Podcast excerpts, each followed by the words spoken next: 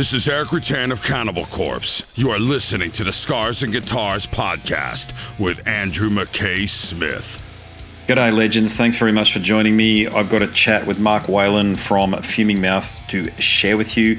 The reason for the chat is the new album from the group. It's titled Last Day of Sun. It is out now. In this episode, we delve into the album, but we go far deeper.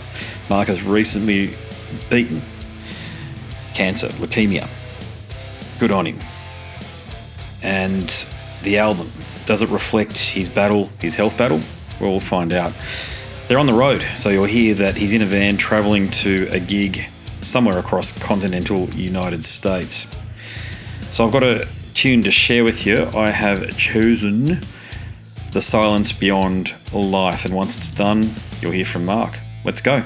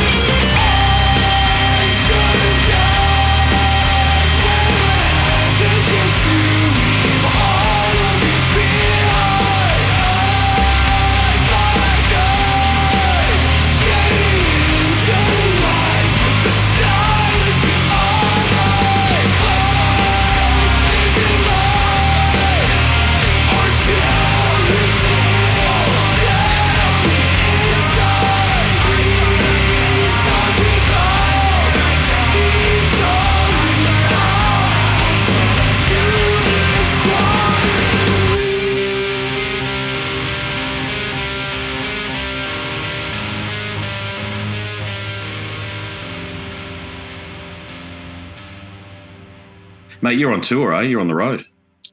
We're on the road. We got uh, Pat driving over here Hey, mate. and Andrew. James is in the back there too. We got the whole band in here, but um, yeah, we're in Iowa and we're heading to heading to Denver, Colorado. Oh, sweet. All right. Well, safe travels. I hope everything is uh, safe for you on that journey out that way then. So, yeah. What's your hometown, mate? Where are you from originally? Boston. You're pretty far away from where you where you live then, I suppose, are you? Aren't you? Yeah, yeah, we're pretty far away from uh, the East Coast at this point. Yeah, cool, mate. All right. I'll kick things off then. Um, Mark, so look, Last Day of the Sun, I enjoy the album. It's Hey. Andrew, is this um is this a video interview or just audio? No, just audio. I'll just do audio. It's just nice to see. Okay. Yeah, yeah, yeah. Of course. Yeah. Um, look, Last Day of the Sun. Look, it's it, it sounds like it's a cathartic journey for you. It was inspired in part by your, your battle with cancer. Now, here's the thing: I, there might be out there, but I'm not aware of another album in extreme metal that deals with the subject matter. So, can you talk me through the process of how you channeled your thoughts and how you made decisions about channeling what you went through into emotion and emo- the emotions and turn that into brutal extreme metal? Well, at first, the album was not like that. I saw the title in the first five minutes of the movie 30 Days of Night. It, the screen flashes black and it just says Last Day of Sun. And I was like, is that the next album title? And that, that's where it really all started. Uh, it had nothing to do with, it has nothing to do with cancer. It- It's a, it's a concept about, you know, the sun going out and, um, a town going into mayhem thinking the sun's going out, but really there's a massive monster in the way of the sun um, you know, to not get too much into the themes, it started out as, you know, fiction and then it kind of became real and talking, going to the effect of what you said. Um, a song like Kill the Disease is about it. And that was very hard to put pen to paper. Cancer can't kill me. And uh, I didn't want to. And I wanted to make it vague at first with that song. I wanted it to be like just about disease in general. And I just sat there and I was like, I have to say, the things that can't kill me, that can't kill all of us. And that's that's what I hope when people hear it. So it was uh I gotta be honest, it just kind of came to mind over matter and then just literally writing a lot of those words down in that song. And I think that kind of goes across the album from front to back, mind over matter. Hey, I could be wrong, um, but I think Nergal, uh, Adam from Behemoth, went through the same thing that you you recovered from as well. So have you guys crossed paths? We haven't crossed paths yet. Um, yeah, he he had acute myeloid leukemia, not just like a parallel thing. Like, and he ha- also had a bone marrow transplant, and uh, we haven't crossed paths. To be honest, as a survivor, if I put myself in his shoes, and he's like cruising past a decade easy, um, I, I, if I was him, I I don't know if I want to talk about it that much. So if I if we do cross cross paths ever with Nergal, I hope I hope we play some ripping gigs. We go shopping at the mall. Um, we do we do everything that doesn't involve cancer and don't talk about it and talk about living. You know what I mean? And we party together, have some fun. That's what I want to do with that guy. Yeah, fair enough. Yeah. Hey, did faith or a spiritual process was that was that part of your recovery at all? Um, what, what do you mean by like spiritual? Um, well, it's not always about Christianity these days in the West, even though I'm Catholic and I still believe in that. But some people lean Yeah. like Krishna, Krishna consciousness and some Hinduism, this sort of thing. Um, yeah, I mean, I believe there is like a north star in all of us, and I believe in the soul, and I believe that you know the soul can be fed, and then the soul can feed as well, and you know that's where the ideas of like seven deadly sins, like gluttony, comes about. You know, because people who only feed their own soul as opposed to feeding other people's and selfishness, and yeah, I mean, a lot of that, a lot of those ideas developed in my mind. You know, when I was getting in the hospital, I couldn't really see anyone, but they did have this one person, uh, the chaplain, and she goes around like visiting people because you can't have like a priest in there for last rites because there's so many people that have all that have all different religions and beliefs. So a chaplain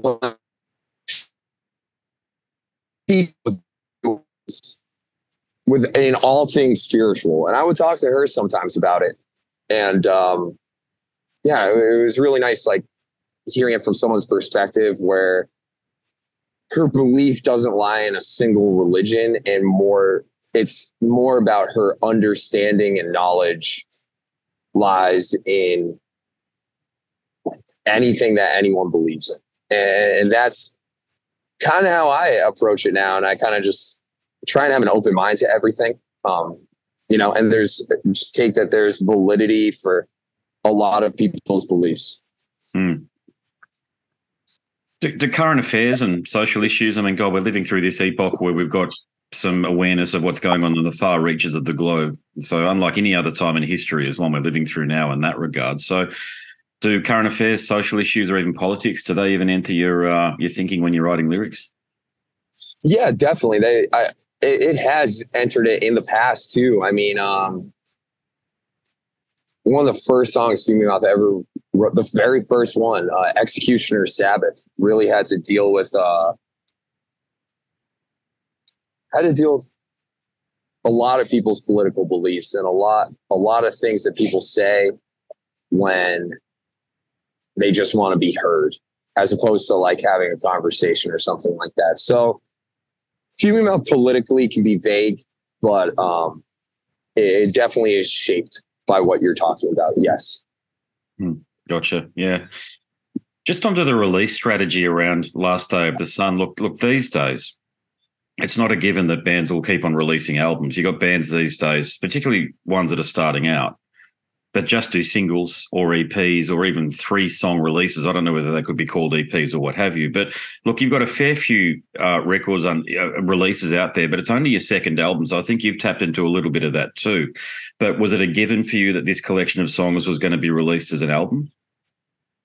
Oh, absolutely. Uh, leading up to it, it was like uh, we did have an EP and singles, and those were songs that I viewed that weren't good enough to make it to the full length album, so to say. So it was always uh, goal number one since you know I was watching Thirty Days of Night. Um, has always been to make an album and make a good album and make those songs make sense and make make good songs. Yeah, gotcha. Yeah. I, I like that the band sound too incorporates uh, an early Swedeath element. So was that was that Gotham? Absolutely. Thing? Yeah, was that a huge influence on you guys? Uh, Stockholm. Yeah, yeah, yeah. One hundred percent. Uh, Stockholm scene and uh, Sunlight Studio sound. Um, anything from Sumerian Cry to Left Hand Path.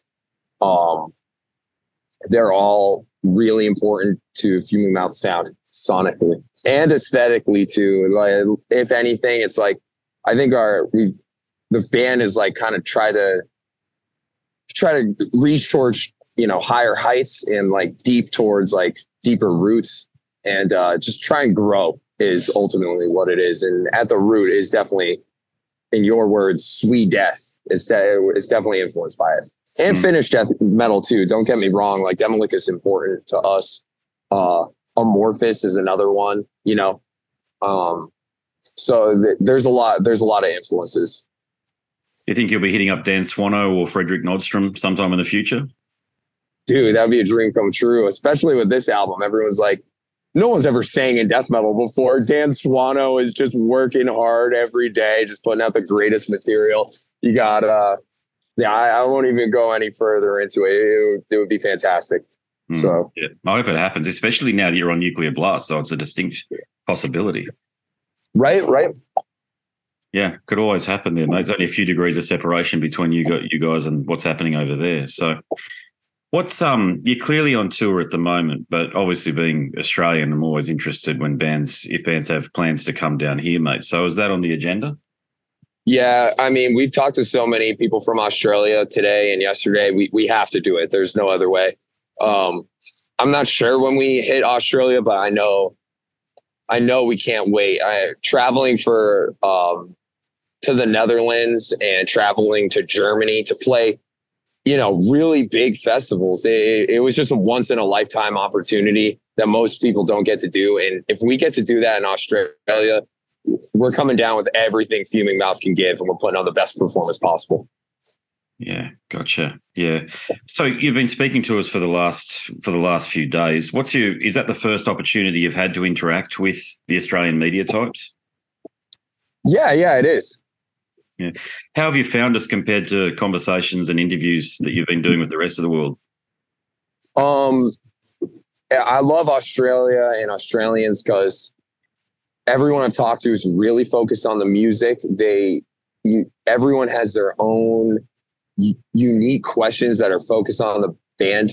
No one has phoned it in, so to say, and um, or faked it. And I'm not saying that some other people have or haven't, but uh, you know, in the U.S., it's you have one amazing interview, and then you have one that kind of boggles your mind and makes you a little confused. And um, there hasn't been any of that with anyone from Australia, which has been really refreshing.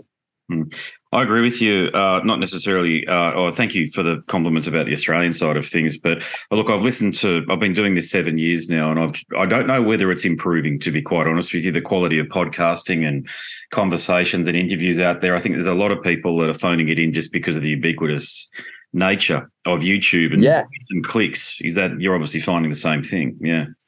Yeah, absolutely. And like, uh, even right there, we are like, oh, should we just do these all in the van?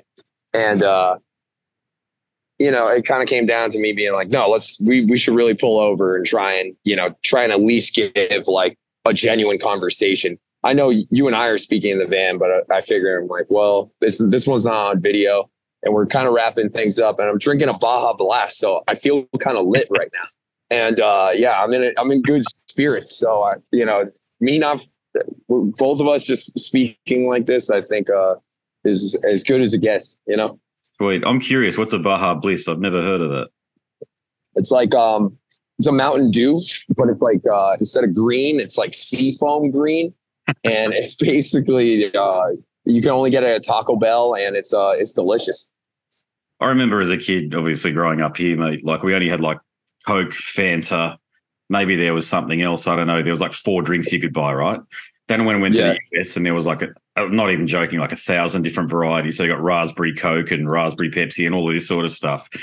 And, but now everything's sort of flattened out you can go to Iceland and you can get something similar to what you're talking about now. But I've just got that memory of going to the US first time in year 2000 or 1999, I think it was. And to your point, you've got all these wonderful, uh, you know, they're soft drinks, but mate, what an interesting time. What, what, what a wonderful plethora of uh, flavors and varieties of food you got over there. Oh yeah, man, we do it all. Hey, uh, what's your ideal tour? What does that look like?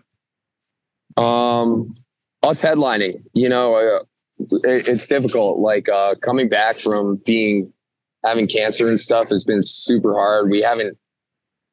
I think like after the pandemic happened, we were like, let's come back, let's headline, and then it's just so being a headliner. is It's so hard to like organize that, and people don't realize like what goes on behind the scenes. And we haven't really gotten a shot to do that. But as far as an ideal tour goes, I don't care if it's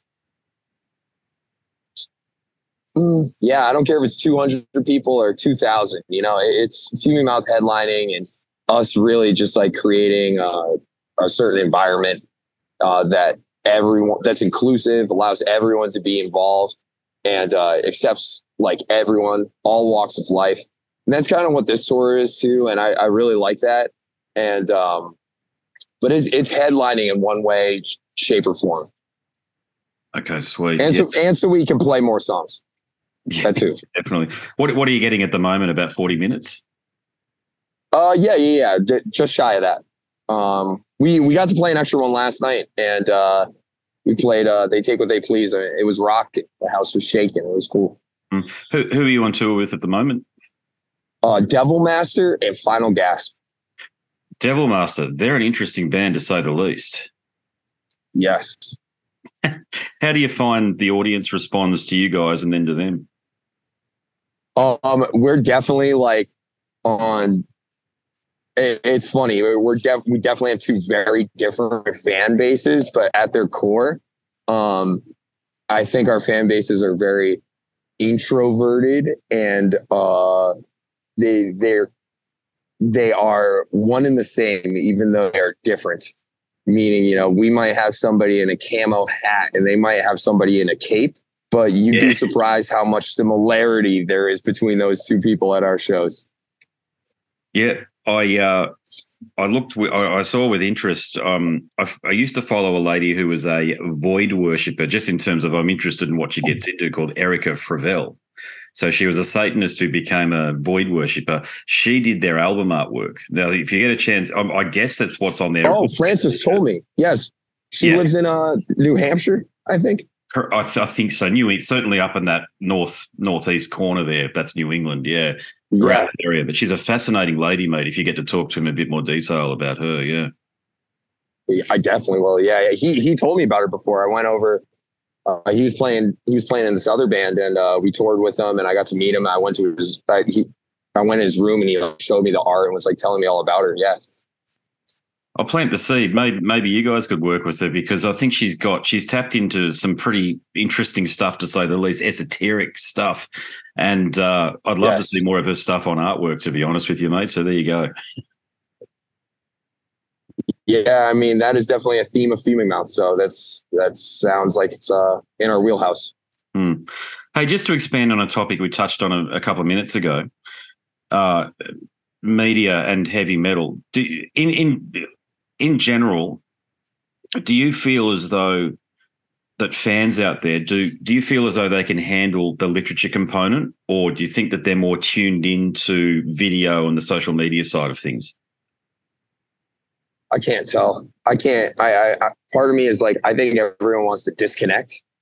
And then the next thing i notice people are gauging everything on social media.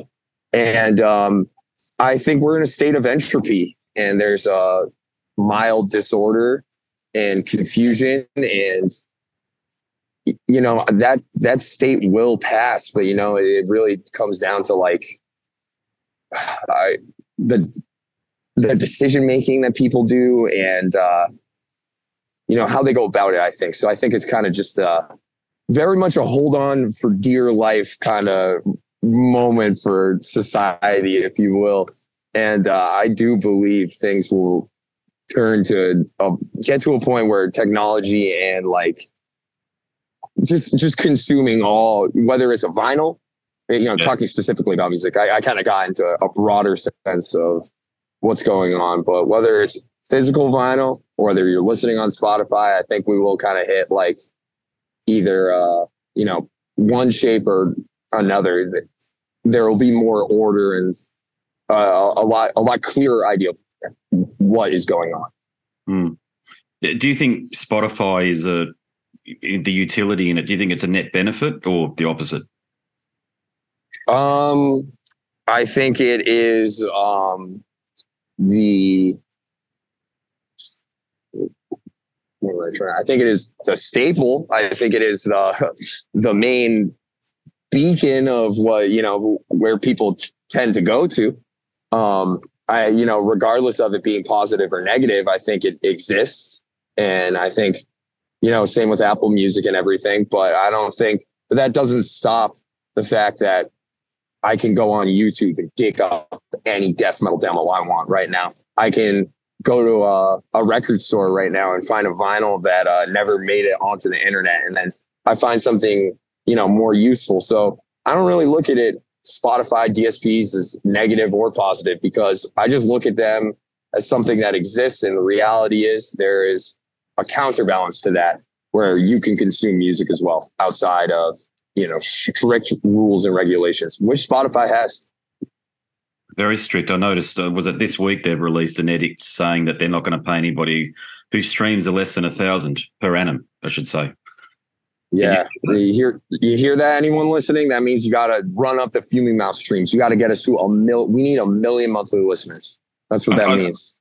Yeah, I think it's an issue because I didn't dive into the detail, but if they're talking about individual tracks that don't reach that threshold per annum, then that means that most bands, mate, are only going to have five or six or seven songs that hit that threshold. Yeah, I, that this is what I mean by the state of entropy. It's just too confusing. They can't keep that model you can't because people will just go other places. It's it's why like uh, SoundCloud became successful as uh you know and didn't die off um in the you know eight years ago, and uh yeah.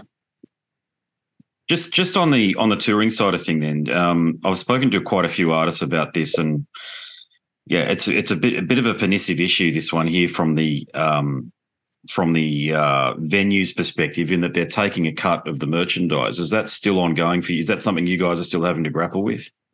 No, we never have to grapple with it because I'm always uh, we're always sneaking out and we're always dodging the merch cuts and they they can never catch us no matter how hard they try. And uh, they'll never catch me.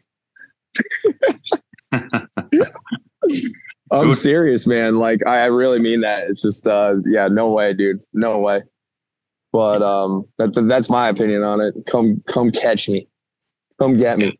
What are you doing? Are I'm you just still- meeting, are you just meeting fans ne- next to your tour bus? Are you? Is that how you're doing it? What's up? Are you meeting fans next? To, oh, you're talking about the money at the end of the night. I get you. No, when they come at the end of the night, I'm just boom, boom, boom. I'm running through corners. I'm I'm out of there. Yeah. I got I got the merch packed up. I'm gone. We're hundred miles away from the venue. What's up? Yeah, yeah. We're gonna fuming mouth actually. The new model is we're we're asking for and Andrew Budway, our guitarist, brought this up. We're gonna ask for a cut of the bar. So that's actually the new um the new standard that's gonna be going into venues. Is fuming mouth takes percentage from the bar. So I hope I hope venues are ready for that. Was was was that at a point though, or was it was it always like this, where the the the cut that the venue was taking was that actually the profit you were making, and you were having to hand that over, or potentially handing that Well, over?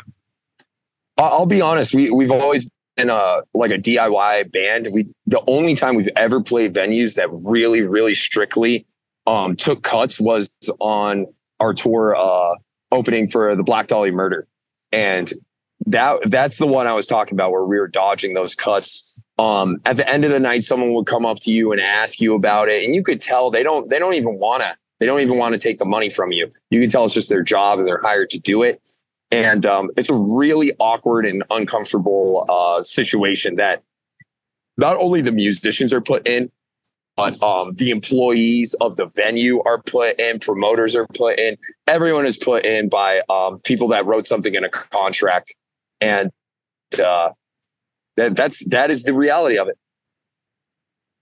Well, I don't understand how the venues think bands can keep on the road then if they're going to take a cut of the only way that you make significant amounts of your money. Whatever, whatever. yeah I, yeah. We're on a we're on a DIY tour. That's not the reason why, but like uh, we're we're doing that right now. We're doing it, you know, raw dog from the ground up, um, because we can keep that money uh 100 percent every night, and that's uh that is good. You know, I do make jokes about it, but it is um it is stupid. It is dumb that they do that. Yeah, indeed. Yeah. Mate, thanks for the chat. That's it from me. Thanks very much. Uh, appreciate it. Godspeed on your travel there to all of you. I hope you're safe. And, mate, hope to see you down here sometime soon. Yeah, Andrew, thank you so much, man. You rule. Well, there you have it. Another episode done and dusted. That one featuring Mark Whelan from Fuming Mouth. If you enjoyed that one, go across to scarsandguitars.com. Many more conversations await, especially with the members of Cradle of Filth. I've had many, many chats, and there's a special tab. Click on that link and you can dive into the world of Cradle of Filth, all the way back to the Principle of Evil Made Flesh, and even earlier, the demos, the members of the group that were instrumental in making that band the Colossus they eventually became. All right. Oh, and there's other chats as well. Many other chats. Members of Morbid Angel, Death, Cannibal Corpse, of course, Erik Rutan is there, Obituary, all of the greats, all the hits, all of the, the best people in extreme metal as far as I'm concerned, and many more to come, I must say, too. I've got some information to share with you about my book because I've written one in the moment, but before we get to that, I'll bid you a fond farewell. My name is Andrew Mackay Smith, and I'm the host of the Scars and Guitars podcast. Until next time, it's a very goodbye for now. This is Erik Rutan of Cannibal Corpse. You are listening to the Scars and Guitars podcast with Andrew McKay Smith. I've been the host of the Scars and Guitars podcast since 2017. The first musician I interviewed for the show was David Vincent from Morbid Angel, and things have just snowballed from there. In all, I've posted almost 650 podcast episodes featuring conversations with many of the leading lights of rock, heavy metal, and beyond. It just got to a point where I thought, I need to write a book about all this, so that's exactly what I did. In Scars and Guitars Volume 1, you'll read a heap of deep reveals and commentary, such as Des Fafara talking about Coal Chamber and why the band will never return. You know, if you're a, a band just starting out, you need to hear me. Do not start a band. Ever. Yeah, wise words there. Sage advice, mate, for anybody. Don't ever, because I, I can't go do Coal Chamber right now unless I get others involved. Phil Anselmo talks about the episode in his career which gives him the greatest sense of accomplishment. I think the staying power of the, the fans and the staying power of the I, of the songs, you know, whether it's Pantera, Down, or Superjoint, the fans remember the songs. Alex Skolnick from Testament confirms that yes, playing the guitar in Ozzy's band is anything but an ordinary gig. Will Silenoz from Dimmu Borgir write a book?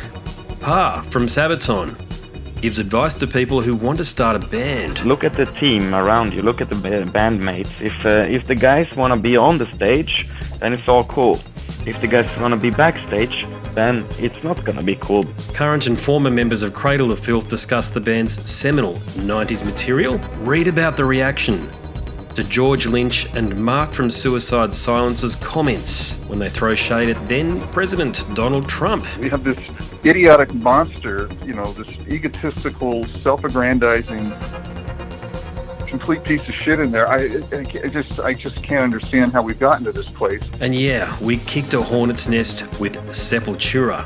Percussive overlord Gene Hoglan talks about recording with Chuck Schuldiner. Chuck was always, um, you know, he was he was very, you know, very open-minded, and and he was into having his his musicians that were playing with him just reach out for, for the best stuff that they had. Phil Campbell from Motorhead discusses what it takes to get sober.